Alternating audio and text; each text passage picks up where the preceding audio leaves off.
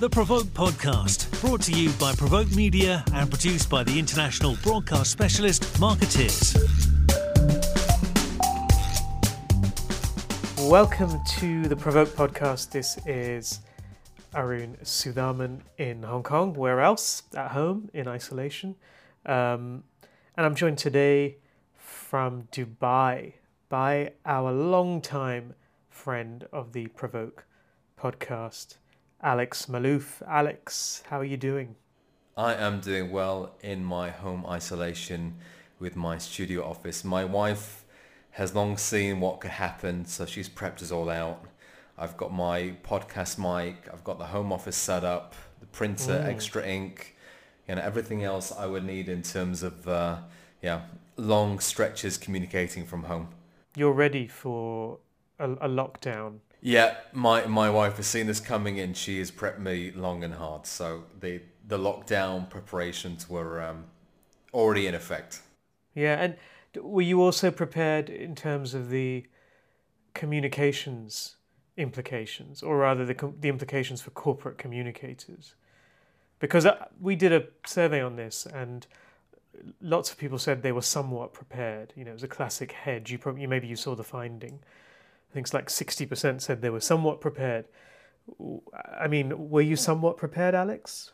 I, I think any communicator who says they were prepared in any shape or form, um, to put it politely, is is bluffing. You can't prepare for something like this. You know, preparing for a conventional crisis is hard enough, but I don't think anybody's done any any crisis modeling on on a, on a pandemic at this scale. Um, and and you know the, the implications in terms of you know, lockdowns, implications in terms of you know, engaging with your employees, engaging with your customers, implications in terms of, of government.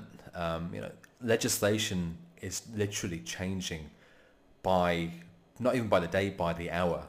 Um, and the, the number of updates you've got to send out to, to employees, to, to suppliers, to customers, it, it's just mind-boggling.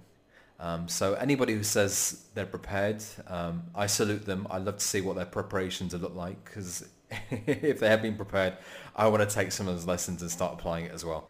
I know it's it's early days to start thinking about um, the future, and you know this is really the bit we should do at the end of the podcast. But it did make me think the lessons you take from this situation.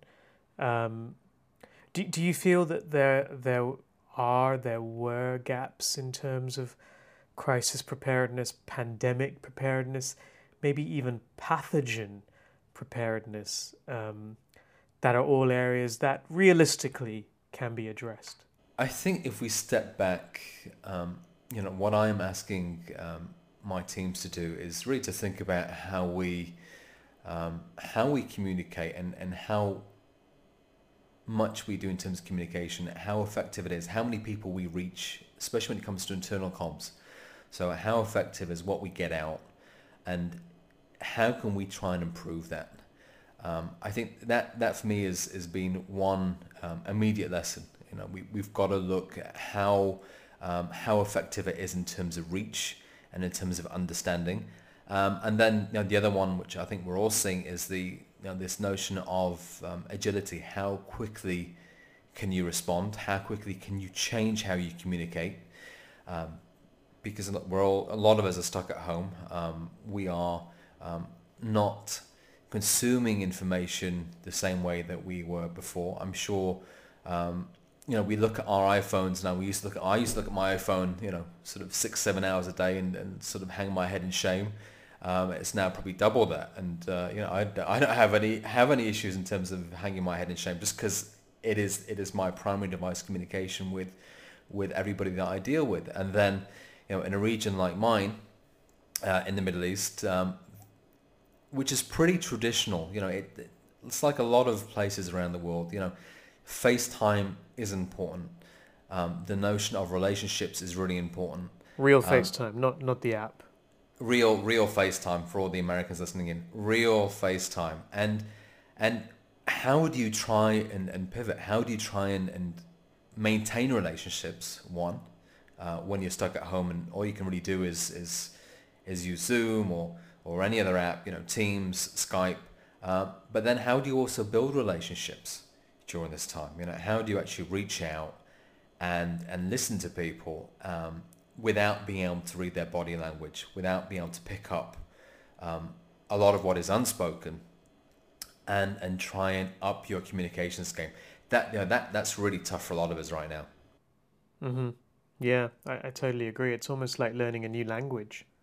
I feel um, because you know, and we're a we're a distributed company anyway, right? So we're we're kind of a virtual workforce, and I think we've we've had so I've been dealing with these issues for many years now, just in terms of how you you talk to people online um, uh, when when you can't, and often when you can't see them. I mean, now we do see them a bit more, which is I think helpful.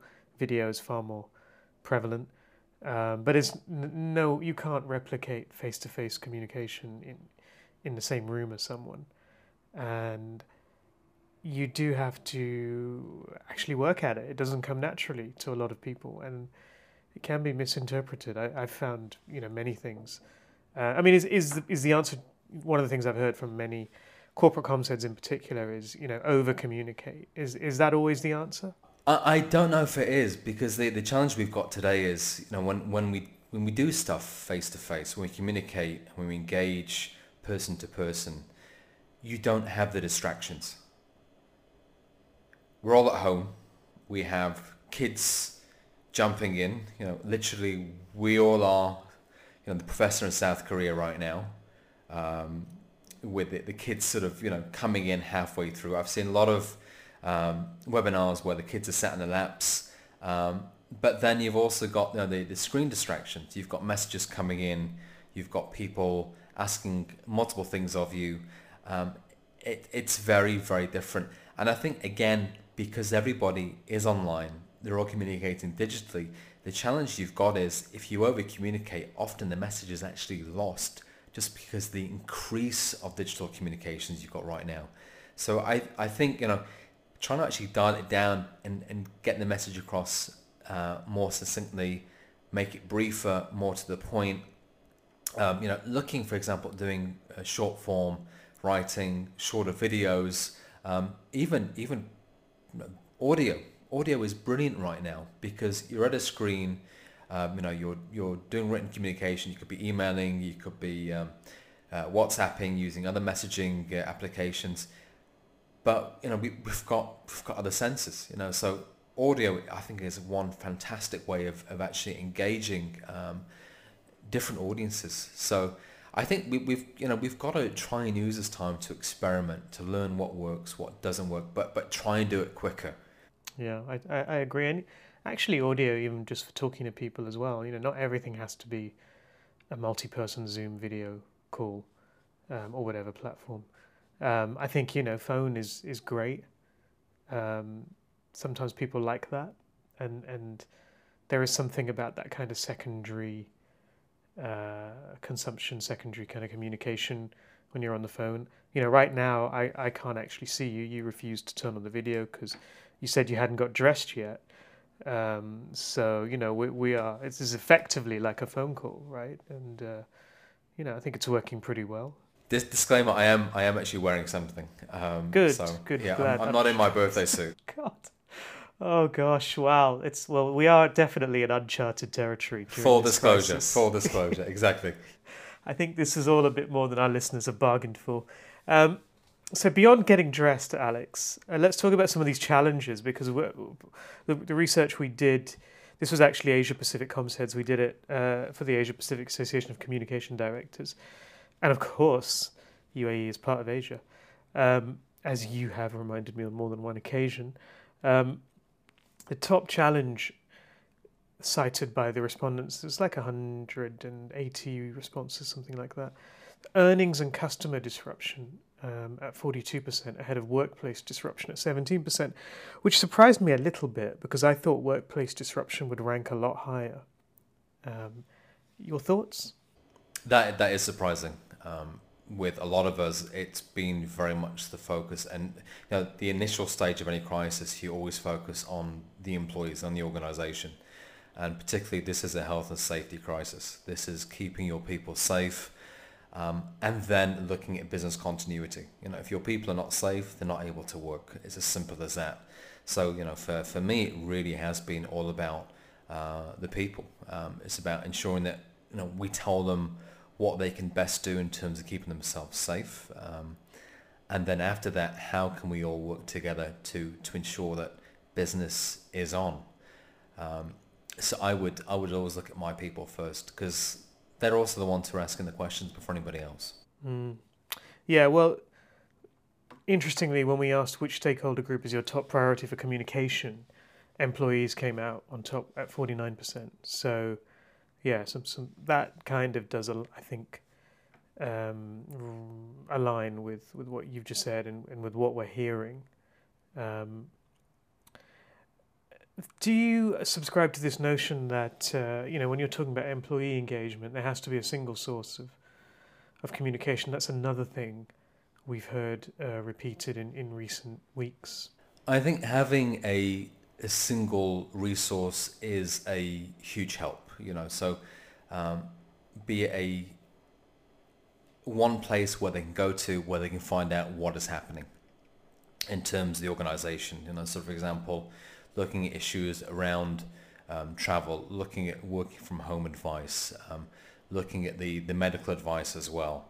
Um, no, this this really is is crucial, and I'm seeing it very much with with governments. Um, I think the best governments are using a single approach, a single source of truth to get things out to um, to the public. And governments who who are struggling I, part of why they're struggling is because you've got different entities in the government trying to communicate all at once. They're, they're, they're not bringing everything together. They're not um, thinking about basically one uniform means to, to engage um, the public. Um, but, but what you do need to do, you need to find um, you know, the leaders in the organization. I think part of the discussion is, okay, you've, you've got your hierarchy and you have people with titles, but often the, the leaders are not the people with titles. You know, you've got to find uh, people who are willing to step up, um, who are willing to push out the message in terms of what is happening, what we're doing, um, give the the vision of where we need to be headed, um, and then you know have that amplified by the you know the informal leaders in the organization. Because again, we're individuals. We all have our own informal networks in any organization. Um, you know, we will often seek out the advice of the people we trust the most, and it may not often be the president. We don't all know the president or the CEO. Uh, it could be our line manager. It could be you know a contact in HR, for example, that we deal with. So you know you, you've really got to find those people and and bring them all together, um, get them um, speaking as one with the same message, um, and then also as well be open in terms of the uh, you know, the the questions and answers. You know, be be transparent. You know, tell them what's happening, um, and then give them give that vision, uh, give them the vision to to work towards. You know, give them a, a, purpose, a higher purpose, which can bring everybody together. And that's what I, I, I see the best organisations doing. Um, you know, they are they are rallying. Um, uh, their employees around a, a, a purpose. Um, you know, you look at, for example, um, what a lot of manufacturers are doing, you know, companies like Apple and others, you know, how they're um, rerouting their operations to, to actually produce materials which are now needed to uh, to combat the, the pandemic and, and help frontline staff such as uh, uh, those working in uh, in the, the medical field. So that that for me is is really really powerful. That's a very compelling way of, of getting people to align, get them to focus, and and come together. Mm.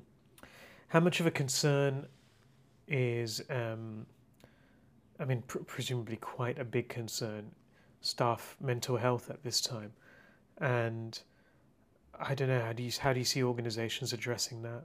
I, I think that, that look, this is a huge challenge, um, especially because this is not a short crisis. This is not you know an incident. This is not something which is going to be uh, going to happen over over a couple of hours or days or even weeks. Um, you know, you're you're in Asia. You've been through this now for couple of months. Um, yeah, this this started effectively in January, and for you know you look at Europe, um, you look especially the US. The US really has effectively um, entered the lockdown period, most of it um, in in in late March, early early April. Um, so for them, they're going to come out of this after everybody else.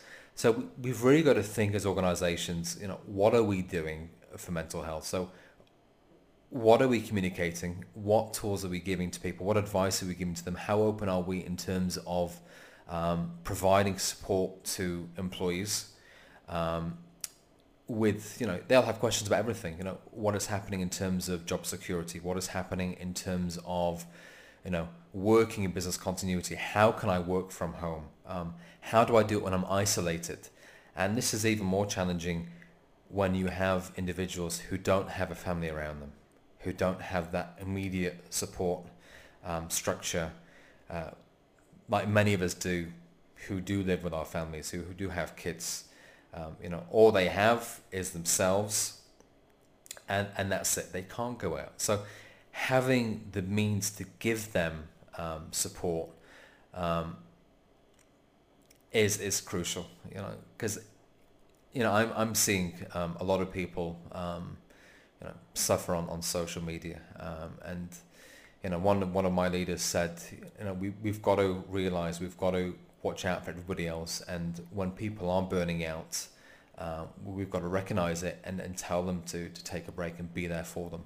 So I think you know, the the support mechanisms and just the ability uh, for us as communicators to spot uh, when challenges are um, are arising, when people do need help, is going to be crucial. So essentially, emotional intelligence. That that's what we need more than ever. And doing it, doing it virtually is is the hardest thing because again, you know, they, they, there are fewer signs. Yeah, absolutely. Yeah, I think everyone is challenged from that perspective. Um, your thoughts on on brands and brand communication? Um, there's been a lot of companies sending out emails uh, about what they're doing uh, during this crisis. And I think they're all well intentioned, but it has caused something of a backlash from people saying, you know, I don't need to get this many emails from brands and from corporates at this time. What's your thoughts on, on, on this? I, I'm amazed on how many databases I am. I'm on. Yeah, me too. you know, me the, too. The, num- the number of emails I'm getting through, I must have probably had about 500, 600 emails. One from my florist, which is amazing. You know, what are we doing for COVID nineteen? Um, one for um, for I think for a baby shop, um, and my little one is is almost five, so I, haven't, I haven't been shopping them for quite a while. Um, but um, yeah, I, I, look, I think when when it comes to the customer piece, um, I do think sometimes um, less can be more. You know, do we really need to send out an email to our entire database, including people who have not bought from us, you know, for maybe four or five years? Um, okay, say what you're doing. But I think again, smart brands have gone out. They've realized they they've read you know, the virtual room, um, and they've they've come out with uh, with concepts and campaigns which um, I think resonate with a lot of people. You know, I've, I've seen some stuff over the, the past couple of days. I've seen what Vodafone has done. Um, I've seen what IKEA has done. You know, really, really smart campaigns, um, supportive, um, engaging. You know, talking about um, connections. Obviously, IKEA all about home. That they're really they're, they're playing to their their brand essence. Um, but what is also interesting is I've seen a lot of brands who have tried to do other things. You know, for example, um, the the McDonald's arches and and you know other concepts. And you know, when you, when you're going to react to this, you've got to react in a way um, which is empathetic, but also as well supportive. So, so how are you helping um, in terms of your communication? You know, what are you trying to achieve? What are you trying to do for people? And are you doing it just to be seen, or are you actually doing it to provide something to your customers, to the outside world. I think we've we've got to ask ourselves, you know, why are we um, communicating, and and really look at every single detail. I got a I got an email, or sorry, it wasn't an email. I got a I saw a social media post yesterday from a government entity in the region. Um, it was you know it was a very very nice message. It was talking about um, uh, youth and, and how they need to social distance. Unfortunately, one of the pictures was um, somebody hugging two elderly people, which probably was the wrong message to send out. So, you know, we, we've really got to be attuned to everything that we are putting out. You know, the visuals, um, the written word, um, the, the audio as well if you're using that, and, and give, give a sense of what we need to do as as consumers, as the public. If you're doing it as a brand, you know, it, it will it will pay I'm not saying pay dividends, but people will appreciate you for it. And and that will show in terms of the reputational aspects of, of how they view the brand. The other thing I'm seeing a lot of is people saying, "Oh, everyone will remember how companies and brands behave during this, and and it will make a big difference in the future." And I'm not convinced it will. I, I really worry that people will just go back to um, to previous modes of behavior even after this. Maybe it'll take a little time to settle down, but you know, I think people will go back to, to buying from ethically challenged brands because the price is good. You know, that I know that there's a ton of research out there that often from PR agencies that says that um, you know consumers prefer purposeful companies and so on. I'm a little skeptical about a lot of it. And I just wonder if that really will change. This is a really tough one um, to think about because first of all, none of us have gone through anything like this. So I think all the research, none of it has ever taken this sort of situation to account. Um, there's obviously you know big backlashes against organisations um, which are owned by people with a lot of money, and and you know, those organisations to governments are saying we need support. Um, there's also backlashes against companies who are raising prices, who are essentially taking advantage of the situation. Um, there are a lot of companies who are who are reacting and uh, wanting to do the right thing. Um, you know, it was for me fascinating looking at what's happened in China um, after they've gradually opened up, and you know, and seeing some of the reports about people wanting to um, to rush out and you know, and basically let's get out of the house and everybody rushing out together. And obviously that's that's not great in terms of ensuring that um, that the pandemic is is you know, is controlled because you don't want people to be mixing in those numbers. You, need to keep up social distancing. Um, I, I do think people will remember. Um, I do think many of us will want to go back to, to how things were done beforehand, but th- th- you know, there is going to be a, huge shift in terms of many aspects of how we live and work. Um, you know, from for my region, remote working, working from home, flex working, whatever you want to call it, wasn't really something that was done. Um, it was very much you come to the office, you log in, you sign in, you know, you you put your fingerprint on the sensor, and you were there, you know, for for whatever eight nine, ten hours. Doesn't matter what you do, you're just simply there.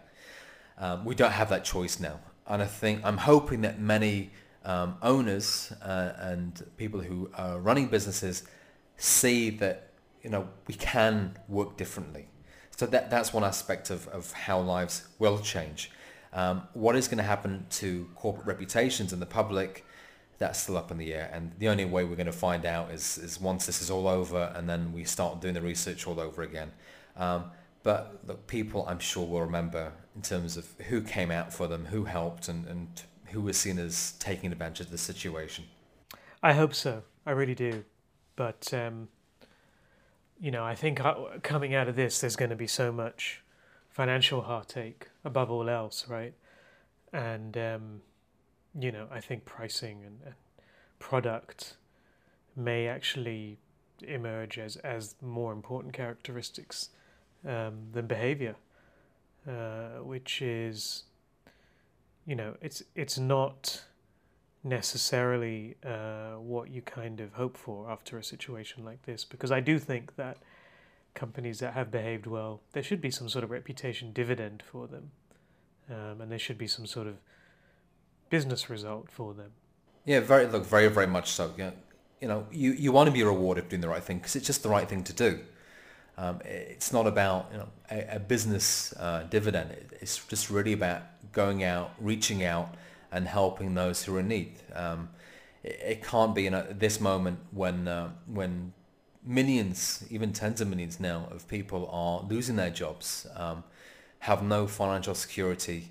Um, you know, we, we've got to reward those companies, at least reputationally, who have said we will put aside um, money, we will put aside profits, and you know we we will subsidize what we are doing. Uh, we will put money in um, efforts which which help uh, people get through this. Um, you know, be it by, for example, guaranteeing employment, be it by producing products which are needed on the front line, um, be it through and even just simple messaging in terms of what the public can do to stay safe, yeah, stay well. Messaging, forgiving loans, you know, there's there's a whole range of things that companies can do, companies are doing. I think, uh, but equally for every company, well, maybe not every company, but but for many companies that are doing good things, then there's, you know, there's companies like Sports Direct in the UK and.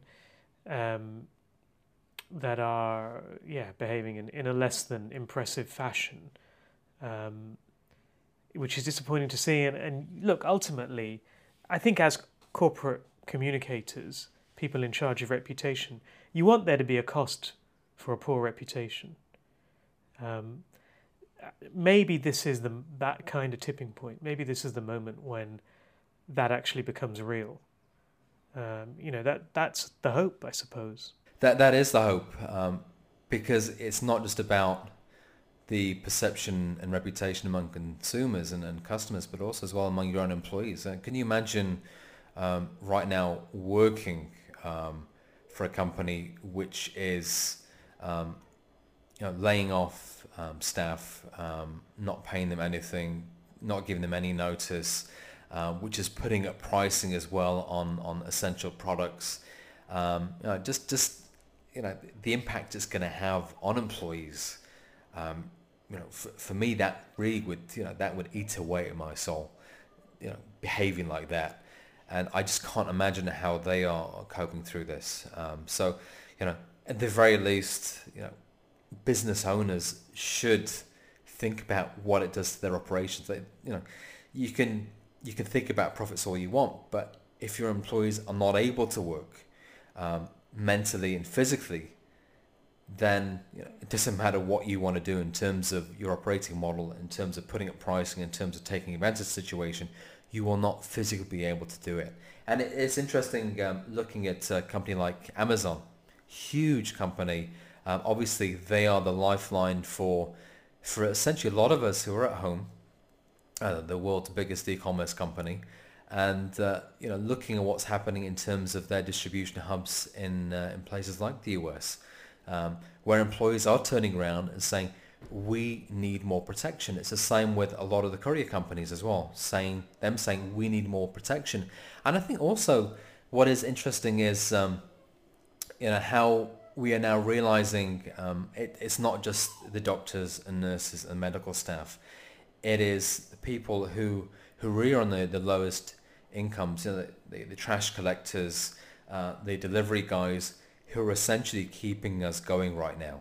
Um, and you know, what is that going to do in terms of perception and trust um, in in the wider public? You know, we, I see the, the stats coming out from Edelman in terms of who do we trust the most, but um, I th- I think this is going to give what is happening now is going to give pause to thought to a lot of people in the public as to again um, looking at who is doing the essential jobs. Teachers, another another basic one. Um, a lot of us have our kids at home and, and we're teaching. And I think a lot of us would be more than happy if we could do to actually give teachers a rise right now because the amount of work which they do for our kids. So I'm hoping it really does make us think about social structures long term and and and you know how we, we really do help out others because um, yeah sanitation you know, without... workers for example. Mm. I mean yeah the hope is it makes us a more caring society. Yeah that that that really should be what we if if anything um, comes out of this, which is positive. It's it's how we think about those around us who do the most essential jobs. Again, I'll give you another example. Um, you know, I work in an engineering company. It, the engineers who are on site, who are fixing issues um, and making sure that our, our power is on, making sure the internet is on, um, and you know, basically saying thank you to all of these uh, essential workers um, who otherwise we would never give a second thought to, many of us. Yeah, absolutely. I no, I, I totally agree. I think you know the hope is th- th- those are the good things that come out of this. I just you know you know human nature as well as I do, and it's not even human nature in a way. It's it's kind of that um, corporate venality uh, that exists exists. I think sometimes in pursuit of profit. Um, profit of, often becomes an, an excuse for bad behavior. Uh, and of course, I think this pandemic has really brought home that uh, we can't really afford to live by those rules anymore, um, because we have to all take care of of each other, really, um, which is you know quite a quite a, you know it's a sweeping statement, but I do feel like um, the level of responsibility I've seen demonstrated by individuals and by companies uh, during this has actually been really encouraging. It almost sounds like a John Lennon song, you know, sort of not not sung badly by a bunch of celebrities, but um, you know the need for us to to rethink how um, how things are done um, by by by corporations. Um, it can't be purely profit, and actually, I think we're going to see the impact um, on on politics before we're going to see the impact on on the business world. Um, you know what is happening in terms of responses, what is happening in terms of um, effective leadership, um, what is happening in terms of those politicians who are working towards keeping their public safe. And you know we have elections in the US um, in theory this year. We'll have elections in many other places as well, and I think we'll see um, a shift uh, in terms of, of public and the publics and, and how they see um, their political leaders before we see the the impact on the business community. Yeah, yeah, I think that's a really good point actually. Um, okay, Alex. Well, I don't want to keep you too long because I am sure you've got. Is it one kid or two? There in this household there is one and a half, as my wife says. Um, so uh, my my almost five year old and there's me as well. So uh, she she's given me permission and leave to uh, to talk to you because it's a Friday over here, so it's our weekend. Um, yeah. I had to keep well, reminding myself. Here. Well, yeah, had, of course, it's, it's Easter. Yeah, I'd completely forgotten. We have a webinar later on. I'd completely forgotten, and no one, no one pointed this out to me uh, including the people taking part in the webinar, uh, and of course all the hundred, more than hundred people that have signed up. Uh, until someone mentioned to me it was Good Friday today, so there you Just go. Just make make sure you've got the kids um, painting the, the eggs today, so you know you can uh, you can throw it out there and remind people that it is Easter Friday and uh, and tell them, look, guys, it is this day of the week because even, even before mentioning it's Easter Friday, Sunday for me, it's a Friday. Uh, but uh, always a pleasure to talk with you, and uh, and uh, thank you for the, the work that you and the team are producing. It's it's just great to read, especially now in terms of uh, you know what people are doing, the research which is out there, and, and helping guide us to to how we can do better communications. No, thank you, and, and thank you for your own contributions to to this discussion, and and um, I guess to the kind of perhaps thinking and understanding that maybe um, we'll start to see more of from corporates as, as, as we emerge from this. Um, take care of yourself, Alex, and we'll talk. We'll talk soon. Definitely. Stay well.